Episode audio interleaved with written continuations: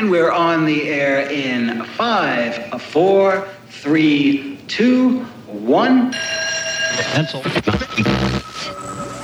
peace comes, remember, it will be for us, the children of today, to make the world of tomorrow a better and happier place. We are beginning to be able, cautiously and with our eyes open, to encourage some interchange of ideas. We have to start thinking about tomorrow. I've heard that somewhere. Save your energy. So, welcome. This is another Here You Are, Wausau podcast. I'm Dino, and I'm here with my co-host, Eric. Hey. And so we've got our largest group ever assembled, sort of our... What do we want to call us? The Justice League of podcasting, right? And that seems appropriate. Come on. All right. So that was intentional. I even knew what I was doing right there. It's capes? The wrong universe. Yeah. Right. Yes. You can all have capes. Yes. Capes. Yes. Capes all around for everybody. So, on the podcast today, we've got our friend David, who's a lifelong comic book reader, and from what we understand, he came to us through Evan Cass. So given Evan's seriousness about comics, I'm going to imagine that David is a bit of a comic scholar, right, David? Yeah, definitely. I consider myself that. I'm in the process of making my own pop culture blog as well. Wow, devoted mostly to like comic books and pop culture stuff along the superhero line. Cool. As well as sort of the lifelong, enthusiast Brad Ludwig, who I know for a fact that he's got a large piece of his house devoted to comic books, just in square footage, I would imagine. My basement's got about 6,000, and I've got, I don't know how many graphic novels upstairs. So right. Yeah. So Brad and I have a mutual friend, Jill. And yep. Jill has so many comics that she had to build a second building to store them. I hadn't heard that. Yeah, so about 10 years, just because what the hell, about 10, 15 years ago, her dad, Julian, just decided that's it. There's just too many of these. And he got on the internet and did some research about what, she needed to do to store them. And he built... a little climate controlled building or something to that effect in the backyard at on the Alderson Street house, which I think knowing them as long as I do, I just was like, yeah, of course, that's what he did. Yes, that's right. Yeah. So as I recall, part of Mark Hamill's money went to a temperature controlled vault for all his comic books too. Yeah. And then also on the podcast, the husband of Melissa Sullivan, Sean. Hey. Now, I will tell you, I did sell my comic book collection in the 11th grade to Billy McCorkle. So I think that puts me in fine company with the rest of you. How much did you get? Do you remember? I don't. I want to say it was about $100. Now, I had the entire Secret Wars limited series, which, getting rid of the issue where Spider-Man gets his suit. It was one of my large regrets among many. But, it's one of those things where I've always loved the comic books, but I just never was able to put the effort and the resources into truly collecting them. So I'm a consumer of the content, though. Wow. Nice. Billy McCorkle. That guy made out like a bandit. And I like I'm sure some of you know, or from listening to the podcast with Evan, I really tried. I gave it about a year of, sort of working with Evan to get me to be a comic book reader, but I just couldn't pull it off. I wasn't able to do it. So I Why not? Because the important thing for me has always been understanding the arc of a narrative. And like we talked about in the podcast a little bit, and I've come to learn this later, some of these stories are 50 years old, or older. So like the beginning of Spider-Man is expensive to get your hands on. So yeah, the other piece that was hard for me was just literally knowing how to buy them. Like you go online and there's just so much that it's a little bit like watching a wheel on a car spin so fast that it just doesn't look like it's moving. There were so many options that I just couldn't do anything. Yeah, it's one of those things where, and I used to work at a comic book shop in La Crosse, and getting people in, talking to them for about 5 minutes and trying to gauge what their interests are. I mean, I wouldn't, somebody never really thought about comics. I would never go, oh, Captain America's for you, because there's just so many decades of crap to deal with. Like when I got Evan back into comics, I started him. I recommended Vertigo, and because we talked for a little bit, and he was just kind of burned out with the superhero scene. So I thought that would be a nice kind of a sideways entry back in, and it seemed to work. So yeah, I did a long series of interviews with Evan before he gave me anything. Mm-hmm. And then each book, and you can, if you know, we know Evan, each of these titles led to what I think was a very long book report I had to give when it was over with. And I mean, I say this with nothing but love in my heart, but it was a very long summer of work for me. Just, I'm reading Superman Birthright or the St. Cole book that he loves so much. And and I'm like, this is great, but it's 17 pages long and you just asked me 38 questions. So you have to, but it was like, he really put his all into it, and we did quite a bit of work together. And I just sort of came out on the other side with the principal problems that I have with comic books remaining. And I wasn't able to sort of overcome them, but it's mostly just my inability to get out of my own way and enjoy the moment, essentially, with comic books specifically. But what we're here to talk about... So was it the... Go ahead, David. Was it the superhero genre particularly, or just the medium itself that you had a problem with? Or? Yeah, so for me it was the medium. It's not the genre. Like, he gave me a really cool rock and roll comic book thing with...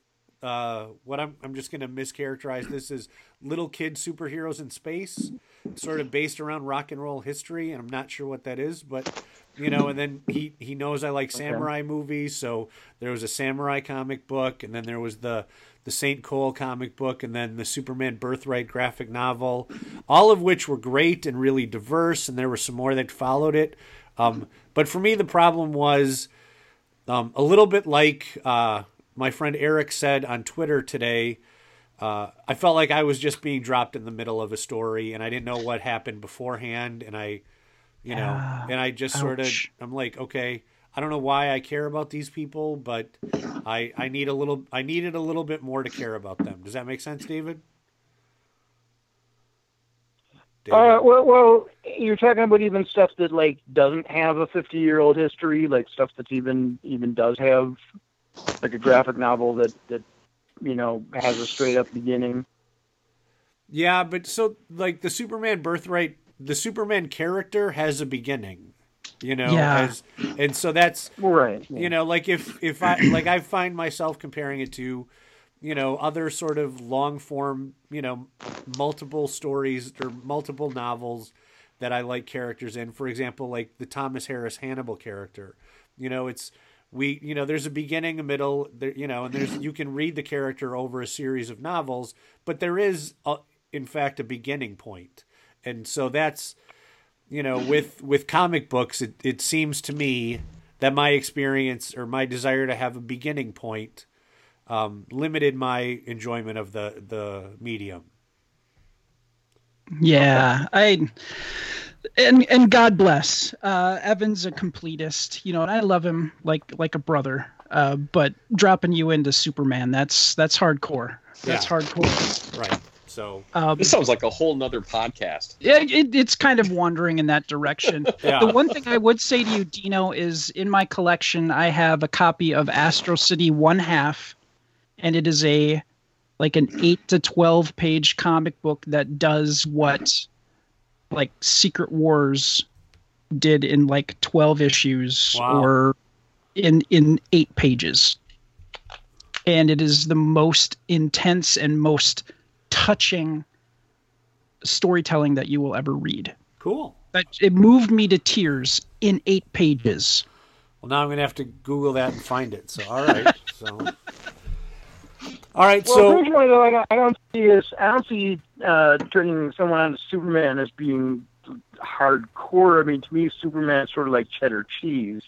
You know, that's the most like basic, elementary superhero comic book there is in a way. And I would agree with that, but with his need for completion, dialing it back to 1938 and moving forward. Oh, yes, that is true. You know, with Crisis on Infinite Earths and Zero Hour, now you got to explain that half of what you read from, you know, pre-1970 is complete and utter crap, and now you got to start over. That's really daunting to a lot of people.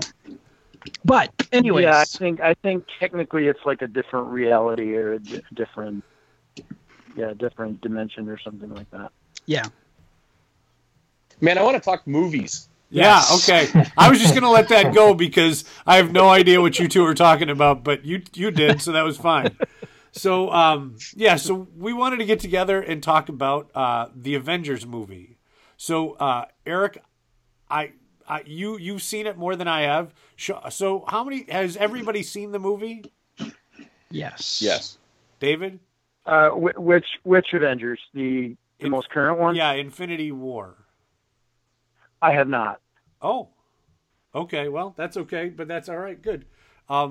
So Eric has seen it more than enough times for all of us, I think. Sean's seen it multiple times, right? Yes, sir. Okay. So Eric, I've only seen it once. So okay, Eric, I'm going to let you just jump right in here. I think you've got some questions for the crew. I don't right now. Let's just hear what everybody thought of it. Sean, what'd you think? Since we have a lot of comic folks, how do you think it compared? Sean? Well, not having really consumed the source material, and really my experience having been in the Marvel Cinematic Universe as a whole, I mean, I saw the movie and I was completely floored by it because it was a massive undertaking, and going in, I clearly wondered, okay, they have a lot of ground to make up. And Eric on Twitter today kind of alluded to that, where they just kind of drop you right in the middle of it. But, one of the things that I share with my 14-year-old daughter is our love of these movies and geekdom and kind of that. And we just kind of looked at each other after it and were like, I'm shook. Like it was an experience. Brad? It kind of had the French ending, everybody got kind of kicked right in the genitals at the end. There was in all the other movies that you saw up to this point, the good guys won. Everybody walked away. There was victory. There was happiness. And hey, it all worked out. And then you got to the end of this and, half the universe is now gone by a population. So how do you reconcile that if you're a person that just your superhero stories need to have happy endings? And a lot of people had a problem with that. And that's a shame. It really is a shame. But... for somebody asked me, I haven't seen any of the Marvel movies. What movies should I see before I go to see Infinity War? Oh my God, that's like Dino's question of comic books. For like a brief second, I'm like, oh my God. And I think I boiled it down to 9, but even that is like a day's worth of viewing, all these critical pieces to lead up to this point. So, exactly what's going on. So, when you talk about wanting that complete story, Dino, if you didn't see all the pieces to this, I bet you this was a little jarring. you know, if you were going in and you hadn't seen all the movies, right? All the pieces, that would have been it would have been rough. So what were the 9? What were the recommendations? Oh, let's see. Oh man, I'd have to dig up my text that I sent. Okay, off the top of my head, Captain America, Thor 1 and 2, Avengers, Black.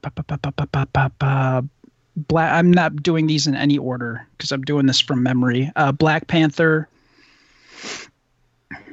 Let's see what else. Well, probably Guardians. Yeah, Guardians, because we needed to get the introduction to the space folk. And then I think I had Civil War. Strange, I would assume. Yeah, Doctor Strange. And I may have recommended... No, I recommended both of the Guardians films, so that's the 9. So yeah, what I thought is interesting about that is the one movie that I hadn't seen was Doctor Strange. Before you still haven't seen that? No, I have seen it now. I have seen it now because it's been like 3 podcasts. Right, exactly. Yes, yes. I have seen it now, wow, that. I think that is my favorite Marvel movie now, to be fair, because he's just the coolest, and he's got great hair. But it was, you know, sort of trying to think back to, you know, how all of the other stories fit together. And the one thing I was sort of amazed by was how kind of, I didn't really need to, like, Iron Man wasn't that big of a deal.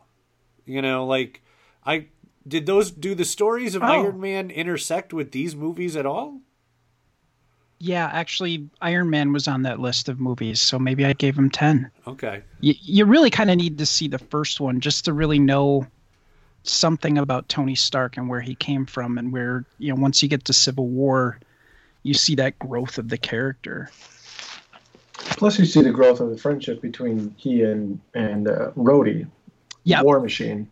So, you know, Civil War gets all the more powerful when you see that friendship break apart. Yeah. Agreed. The other 2 Iron Man films, meh. The first one is essential, really. So, Dave, so one of the things I was wondering, Dave, is how, even though you haven't seen this, have you seen other pieces of the Marvel Cinematic Universe? Oh yeah, I've seen, you know, maybe at this point maybe half of it, okay, or a little more. So then the question for the comic book guys here is, so for me personally, how do the Marvel movies intersect with the Marvel books in the broadest in the broadest sense? Like, are these, you know, like, do the books feed the movies, or the movies feed the books at this point, or what? You know, the movies are a different creature. You know, they are based off of the comics, but there are some things that you really can't bring in and have it work. Now, like, for instance, and I'm going to use this just because it's the most current movie, in Infinity War, Thanos in the comics is infatuated with death, and the reason why he wants to have the gauntlet is to basically give a tribute to death, his true love, by killing off half the universe. And ultimately, he wants to die so that he can be with her for eternity. Is that translatable to film? Is that going to work? You know, narratively speaking, where, I mean, you want to have a bunch of, you know, kids come in and stuff like that and have it be marketable. Death is not going to be a good selling point, you know, an obsession with the embodiment of death. So making that tweak so that he's basically like an eco-terrorist for all intents and purposes, makes him more relatable. You know, when he cries after killing Gamora, you're like, oh, okay. You know, maybe he's not such a monster. He's not a villain just twirling his mustache saying, I'm going to kill half the universe. He really believes in what he's selling, in his core beliefs. He will do anything for, and sacrificing his daughter, who he loves, and he doesn't really know how to show it all that well in a traditional sense. But you come to find out that, you know, there's a portion of him that's not entirely bad from the perspective that he is approaching his ideology. Does that make sense? So you couldn't do that. You couldn't take a direct copy from the comics and have it come out and not be cartoonish and for lack of a better term, two-dimensional. Now, they started down that road, though, when they introduced Thanos at the end of Avengers in the Stinger. You know, the Chitauri warrior was talking about humans and saying to try and defeat them is to court death. And all of a sudden, then you get the end where Thanos just kind of turns around and smiles. You know, that whole idea of, okay, is that really where they're going to go with all of this? And then it kind of evolved as it went and turned him into the eco-terrorist. But it seemed for a moment there that that's where they were going. And I would agree with that 100%, because when I saw that, I'm like, oh, yeah, in the comics, you know. But narratively speaking, you know, once they started fleshing some of this out and you see the film, you're like, oh, well, of course they would have taken it in that direction. That makes the most sense. To do, but it was like a great tip of the hat to the comic book fans. So, and maybe that was part of the intent, you know, to say, hey, you know, we understand. Here's the character. That's his motivation. We're not going to tell you that that's his entire motivation, but we're going to give a tip of the hat to it. Mm. That's what I think has been so genius about the MCU. That's what I think has been so genius about the MCU is the planning of it all. Yeah. They knew in Avengers where they were going in an Infinity War, you know, and they still tipped their hat. They still made him look like a puppeteer in order to make Infinity War that much more powerful when you start to empathize with this big green, purple grimace. Grimace looking guy, right? I was trying to think of some of the catchphrases from the movie, but yeah. There was something with a nutsack, I believe. Yeah, exactly. But for me, part of become very intentional. David, you were saying? Yeah, I think part of why I have a hard time getting into the film somewhat is because they feel condensed. You know, you've talked about the history, and it's like, you know, there's so many comics leading up to Infinity Gauntlet, and you know, it's like you're trying to take so many years of history and condense it for a mass audience. And also the other problem is that it feels to me kind of like, because they are telling different versions of the stories, you know, it's like we as fans, we want to see the stories that we know and love being told truthfully most of the time, faithfully to the original. And when you've got it's almost like there's the version that they make for the geeks, and then the like a slicker, polished version maybe for the mass audience, in which the characters can look the same, the stories can't be the same, and the characters look different and are different. They're not familiar to us. And I agree with that point of view to a certain extent, but the only thing that kind of squashes that is the Ultimates universe. Now, for those of you who are not initiated on this, Marvel had an idea to kind of update. If you look at the history of Marvel Comics, there's a lot of weird science that makes these heroes, like the Fantastic Four. They were exposed to cosmic radiation and were given fantastical powers. Well, now we know much more about cosmic radiation, so it's not as scary. But when they did the Ultimates universe, they dealt with, like, Reed Richards was trying to contact and deal with other dimensions. and this dimensional energy ended up bathing these the Fantastic Four and Doctor Doom and changing them essentially. And what their goal there was to try to strip away some of that history and start over and give you a fresher perspective of, while keeping true to the spirit, changing some of the core concepts that, you know, the old timers were used to, and try to update it. So I think, you know, even if you look at what DC's been doing now with Jesus Wept, with like 3 reboots in 6 years, I mean, Rebirth, you know, fixed a lot of stuff, but I mean, at this point, I stopped collecting pretty much all of comics at this point, just because I got tired of loving something and then, you know, 2 years later having it completely wiped out of existence. But that's kind of the nature of the beast. Unfortunately, it's gotten to that point where everybody wants a fresh history to start from and not have to deal with, you know, 70 plus years of history for a character like Wonder Woman or Batman or Superman, or the Fantastic Four for that matter. So, but there's lag depth for people who want to, who need more and you know, get a lot out of researching all that and getting as many back issues as they can, and you know, there's a lot of meat and gratification for people who like that. Yeah, and I'm not trying to say that to poo-poo that. What I'm saying is this is like the gateway drug. You see a movie, you're like, oh, that character's interesting, and try to go back but they can't. Just even from a financial aspect, they can't really, you know, do all the things to lead up to that slow progression, right?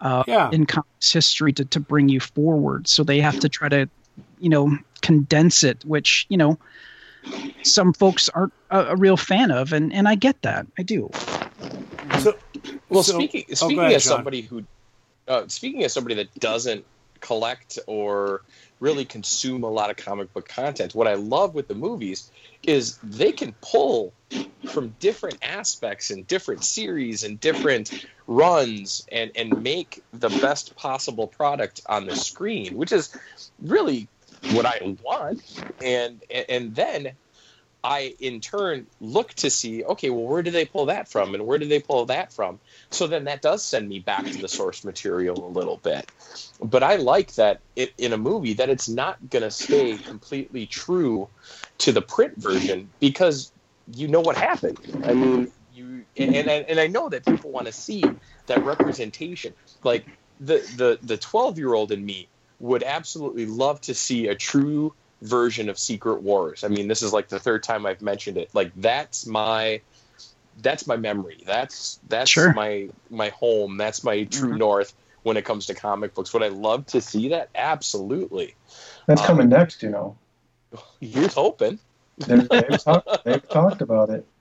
Yeah, but I mean, so I do love the fact that it didn't stay true to the comic book, that it was able to pull different storylines, and you know, I feel like at some point Adam Warlock's going to come into play here, and you know, and that was teased in Guardians of the Galaxy Part 2. So I had to do my research on him as well. So, I kind of like that.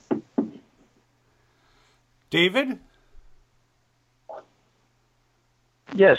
It just sort of. Well, go ahead. I'm not trying to make explode. What's your question? No, it just sort of seemed like it was it's a natural spot for I was wondering what you thought about what Sean said, really. Well, I agree with a lot of that. I think that, you know, there's a strange relationship too with, I think, you know, in reading these comics, you know, for years we wanted to see it in live action. Yeah. And when there weren't superhero movies being made very often. Now we've got our wish, and I feel like it's a bit of a be careful what you wish for situation in some ways, because, well, it's like you've got these larger-than-life characters And you want to see them portrayed by real people, but can a real person embody that character? And, you know, you can be dissatisfied with the casting and seeing like a person try to portray this character, and it's like, it's just not quite right to me. It doesn't look like the character. Also, to be honest, I think there's something kind of depressing about seeing characters that you've been familiar with since you were like 5 years old.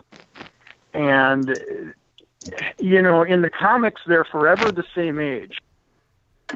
You know, they don't get old. But in the films, you're seeing them, these characters being portrayed by people that are younger than you are.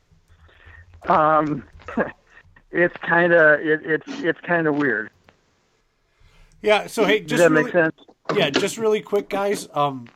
If you're not talking, just because I'm hearing a lot of what sounds like woodshop noises, if we could, you know, kind of either mute ourselves or something when we're not talking. I know it doesn't apply to you, David, because we're calling you on the phone, but I really do think somebody's going to build a birdhouse here pretty soon. So back to it though. What then for Brad and David a little bit, since you guys are both serious comic book people, when the movie started, let's go back to that. When the movie started, were you hopeful, or was this another case of Christ, it's going to be another goddamn George Clooney in a Batman outfit, or you know, or was it, you know, cuz I mean I remember when at UW Milwaukee, Jill gave me a copy of The Dark Knight, and I never gave it back to her.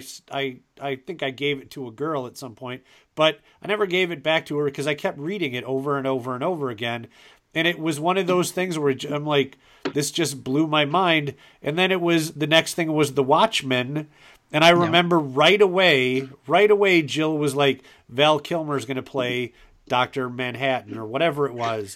And it was the rumor thing for comic book people started right away. But then that sort of died down with the codpiece and the nipples on the Batman jersey. And, but then this became something different. Like I had the sense right away that even as a non-comic book guy, the tools that were available, the technology that was available was completely different now, and we were going to do something. It was going to be a completely different experience. So when David and Brad, when you first heard of this stuff, were you excited and hopeful? And then more to it, were you disappointed right away, or did it sort of live up to kind of what you thought it would be? Brad? I want to start with, and I'll try to make this as brief as possible, but I kind of want to, and you mention it with The Dark Knight. Narratively speaking, nobody would have ever written that story in the 60s. Why is that important? Over time, the tools for storytelling and what is acceptable to be in a story changes as society changes and whatever. Okay. And I only say that because if you look at some of the stories that Stan Lee wrote, like in the late 90s, it has the 60s sensibility in the writing. The writing does not match the time period. Does that make sense? So when you are talking about the writing for comic book movies from the bat nipples to today, the tools for storytelling and what is acceptable to pull out of another medium to make a film, a comic book film, has changed. The expectations have changed. Marvel writes their comic book movies so differently than DC. I mean, they're a league apart. And I think that you're right that the technology has really come so far that they can do some of those effects in real time, which is absolutely mind blowing. But like when they first were rumored to talk about doing an X-Men movie, like in the mid to late 80s, you know, there's no way that they could ever do it and not have it look like the Roger Corman Fantastic Four movie. Look it up. It's absolutely dreadful. So I really think that those styles have changed. You can't. I've kind of wandered a little afield here, but I hope that I've kind of illustrated a few things. The toolbox changes, and it's not just technologically speaking, it's narratively speaking, and how writers work, and what the audience can expect from writing now in film. Does that make sense? Absolutely. David? Well, for me, the real definitive moment in comics movies in is this going to work, and taking one of our beloved properties and trying to do it on film was in 2000 with X-Men. And I remember being at Rogers Theater downtown, and like everybody I knew that was into comics was there. It was like a big family reunion. And we all had this big anticipation, like, how is this going to be? Is it gonna suck? What's this going to be like?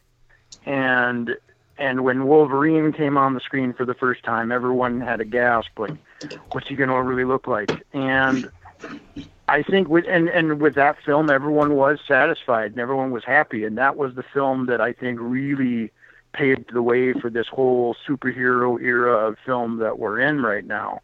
That's what really set the ground for it. With Iron Man, with being really the first MCU movie, I believe.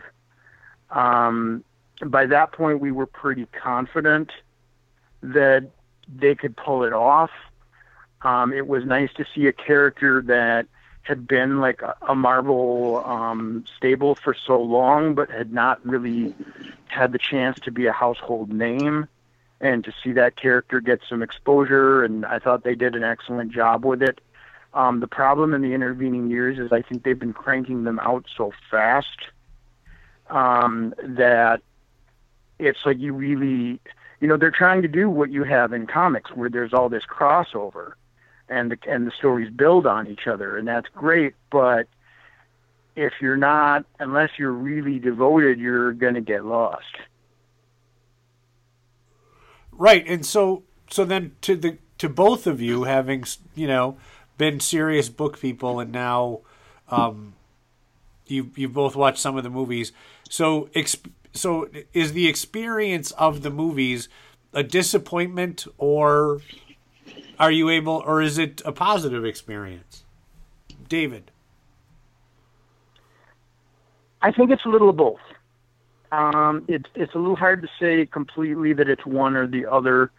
That would be too one-sided. There's both aspects to it. But for me, for the most part, I'd say, especially the stuff coming out now, the more recent stuff, I'd probably say it's more on the negative. Really? But that's partly because I'm not keeping up as much as I could or should, perhaps. Brad? You know, I agree with part of what David said in that, you know, it can be a mixed bag. You look at the first Thor film and compare it to the second Thor film. The second Thor film, while it gives you one of the Infinity Stones, it's not all that good, you know? But I think the biggest thing to go into it thinking, or at least that's what I try to do, is I'm going to sit my butt down in the theater, and I'm not reading a comic book, you know? I'm going to be seeing something in an entirely different medium, and some of the things from a paper medium are not going to translate to a movie medium. You know, there are impossible camera angles that you could never achieve in cinema, you know, versus what you can draw. There there are things that you can do with one medium that you can't do with the other, and that goes both ways, that it's going to be a different experience regardless. Sure. So you can't be married to that concept of, to me, that I'm going to go in, I'm going to see, you know, Civil War, and it's going to be a lot like, you know, the Civil War series that came out, well, geez, how long has that been now? 8 years, something like that. It's not going to be that. And, you know, to be honest, MCU is really, they're taking their own direction. You know, they've pulled the bits that they wanted to out of the comic book stuff, and they've built off of that. You know, still being as true as possible to the narrative of the characters, you know, the motivations of the characters to a certain degree. But it's a different creature. So I wanted to bring in Eric and Sean a little bit here. So I think the two of you both took your kids to these movies. And, oh yeah. And so yep. Your kids are both at different ages. Emma's a little older than Liv is. And so I'm wondering, you know, as parents, what did your kids say about the movie, Sean? So what did Emma say about the movie? I think I said it before. She just looked at me and she goes, "I'm shook." And I guess that's the language the young people are using these days. But really, I think she was nervous leading up to it. So we had bought our tickets weeks ahead of time. And so it was a countdown, and it was, you know, she and I have this tradition of trying to go see all of the comic book movies, Marvel movies, and the Star Wars movies kind of, you know, on that opening night, that Thursday night when the anticipation is highest. And so leading up to it, she goes, "I'm so nervous. I know people are going to die. I wonder who's going to die." And she was just really nervous. And I think as we got through the movie, and the whole movie, to Marvel's credit, was pretty action packed. I mean, there wasn't a lot of dead spots. There wasn't a lot of, we're going to take 20 minutes here and develop this storyline. I mean, it was pretty much a nonstop 2 hour and 40 minute, you know, ride. And I think what really affected her was, you know, that thought of, she knew there was another Black Panther movie coming out. She knew there was another Spider-Man movie coming out, and she knows there's another Guardians movie coming out. But then to have all of that happen at the end, and you know, the moment of the movie, and, you know, obviously, spoiler alert, and I hope you're going to put this in the description of the podcast, is, you know, that moment where Scarlet Witch is able to extract the stone and destroy it, and Thanos just kind of looks at her, and we forget for a minute that he's got the time stone. I mean, he's got it, and he's just kind of like, you know, now's not the time for sadness. And then he just kind of all of a sudden turns back time and does what he wants to do. And we just looked at each other. We were like, "Oh my goodness!" Like, I didn't even think about that. And then the ending was just as one person after another just kind of disappeared. We would just look at each other, and you can hear it in the theater. And it was a neat experience, because that's the first time. And I think it was alluded to earlier, is at the end of these movies, the heroes win, you know, everybody kind of walks away. And this was the first time half the people didn't walk away. Eric, how did Liv take it? Yeah, but it's interesting. I just want to comment, Sean. It's interesting that the original Avengers were all the ones that walked away. Yeah, oh, absolutely. And she picked up on that before I did. And it's their movie. Yeah. I think it's funny. Sort of the same way. I mean, she might have even said she was shook. She was just sort of beside herself. She didn't really, I don't know if she knew people were going to die, but I don't think she was expecting it, and it just sort of took her off guard. Normally she likes these movies. Black Panther is one of her favorites, and she didn't know what to make of it. She was very disturbed by the fact that everybody died. Brad, it'll be interesting to see what as new trailers are coming out for new movies, the questions that are going to come my way. Right, sure. So, Brad, I'm just going to ask because I don't even know. Does Alex go to these? He watches some of them. Okay. I try to, because he can get overstimulated sometimes. It's sure. I think that this one would have been probably a bit too much for him to take in. And it just, and I can cut this out, Brad, if you want, but just because not everybody knows who Alex is. Alex is your kid. Yes, and he's autistic. He's 16-year-old. Yeah. He's a 16-year-old. So I took him to the first Avengers film, and it was 3D, and that was that was a mistake I will not make again. He took off his glasses and was able to, and I kicked myself, and I was in the middle of the theater and I trying to get him out of there. He wasn't melting down or anything. Sure. He would look up at the screen from time to time, and that was okay. But I learned my lesson. So, sometimes I will go and I'll watch one of the Marvel films, and if it seems like it's not too much visually, that there's going to be like lots of flashing lights and whatnot. Right. Then I'll try to take him to it. So yeah, I guess I was just sort of wondering, because I just sort of, Alex and you seem inseparable. So I just sort of always assume that if Brad goes somewhere, Alex goes somewhere as well. But for the most part, yes. But if it's something that's going to just really kind of literally blow his mind, we throttle it back and, sure.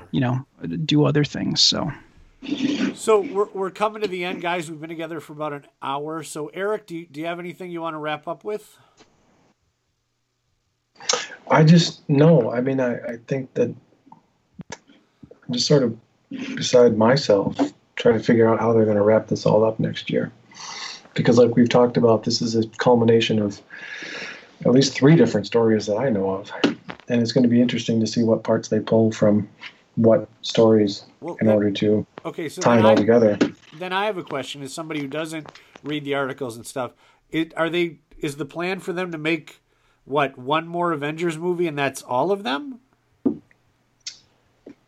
Well, based on to some degree, yes. Yeah, based on interviews that have come out recently, they're not saying that.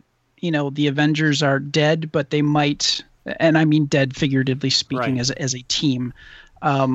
But the Avengers in the comics, that that membership is rotating. So you might have different people in, and they're still looking.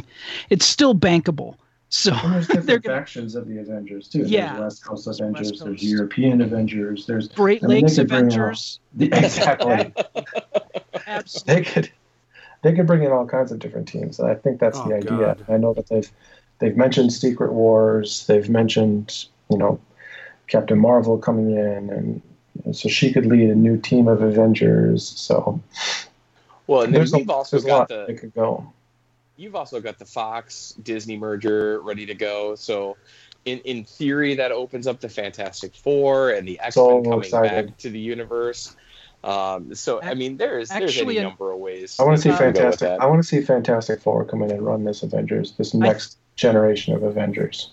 That deal is not a lock. Comcast came in with cash, and they want cash is king. Yeah, so that's not 100% set in stone yet. It's a little nerve wracking, but. Well, I hadn't heard about that. As far as I knew, they were still competing, basically, Fox and Marvel / Disney. Well, they were able to get Spider-Man in because that was a Fox property. No, that's Sony.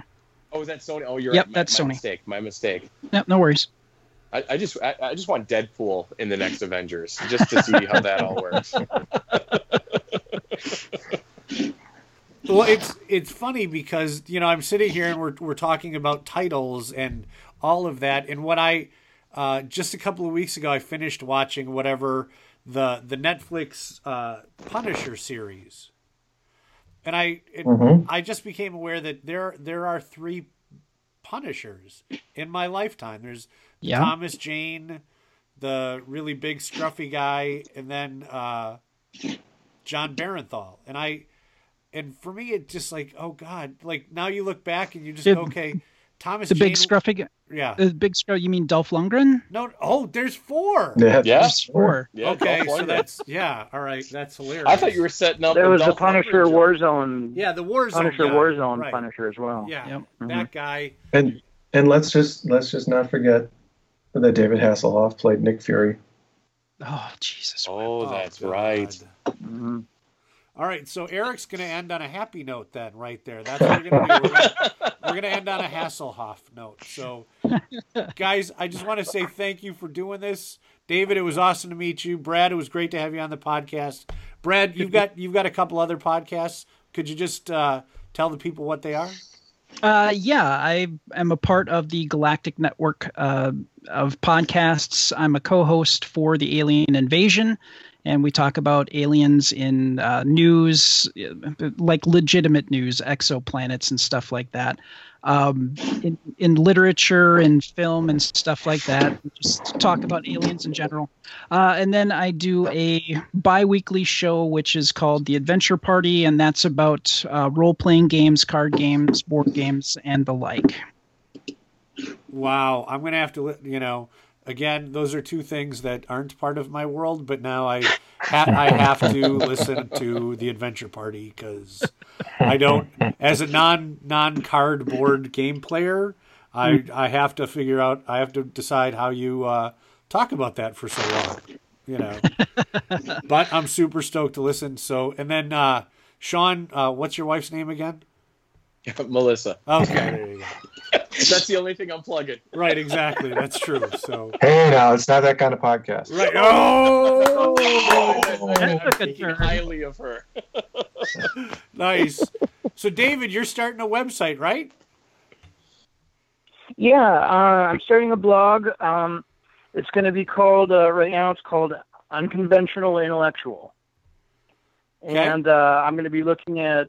I'm going to be doing sort of informal academic analytical review pieces that are both intellectually stimulating and also fun and accessible for the common person. Cool. Good. Nice. Does it have a domain yet? Or... And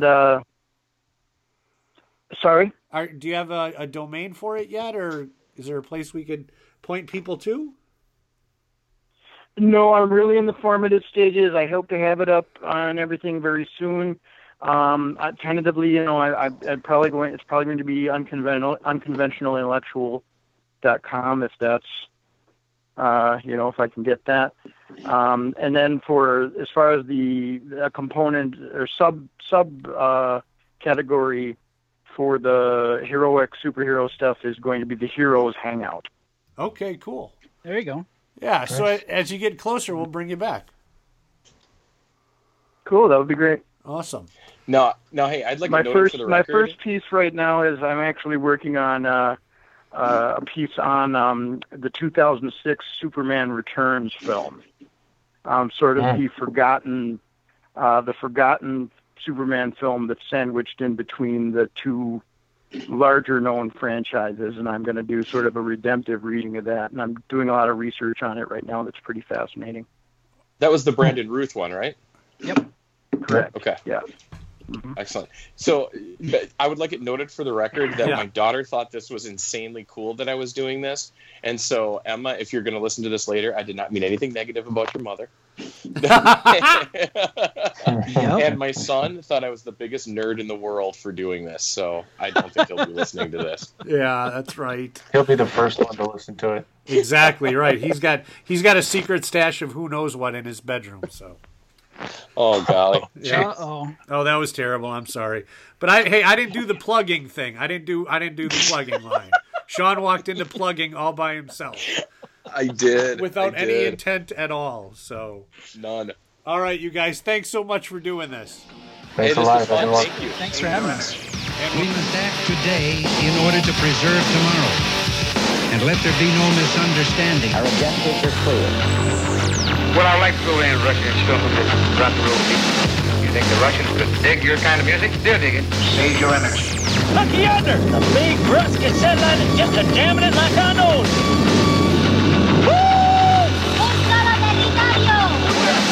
We are talking about a society in which there will be no roles other than those chosen or those earned. We are really talking about humanism. Why did you put what we said on the radio? To encourage some interchange of ideas, of books, magazines, students, tourists, artists, radio programs, technical experts. We declare our right on this earth to be a man, to be a human being, to be respected. I want you and your boys to cease and desist from violating the American airwaves, or I won't be responsible for the consequences. Further communications may not be possible. It's the sky. It's got a pirate radio station. When we intend to bring it to existence by any means necessary. Uhura, what's on the comm channels? Very active, sir. Multiphasic transmissions overlapping. It's almost a gibberish. Welcome. Welcome. Welcome. Welcome. Welcome. Simply adjust the frequency for the switch. Welcome to radio program. Live! Beginning. According to plan. We control the transmission. What are you doing on this frequency? Just remember who you are. Live! Radio program. Beginning live according to plan.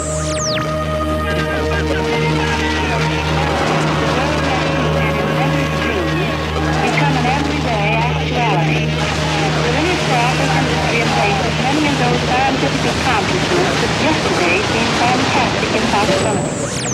Some ladies, some ears, if you ain't down, but absolutely. There are 6 people who should be, in fact, empty to slide and walk the streets.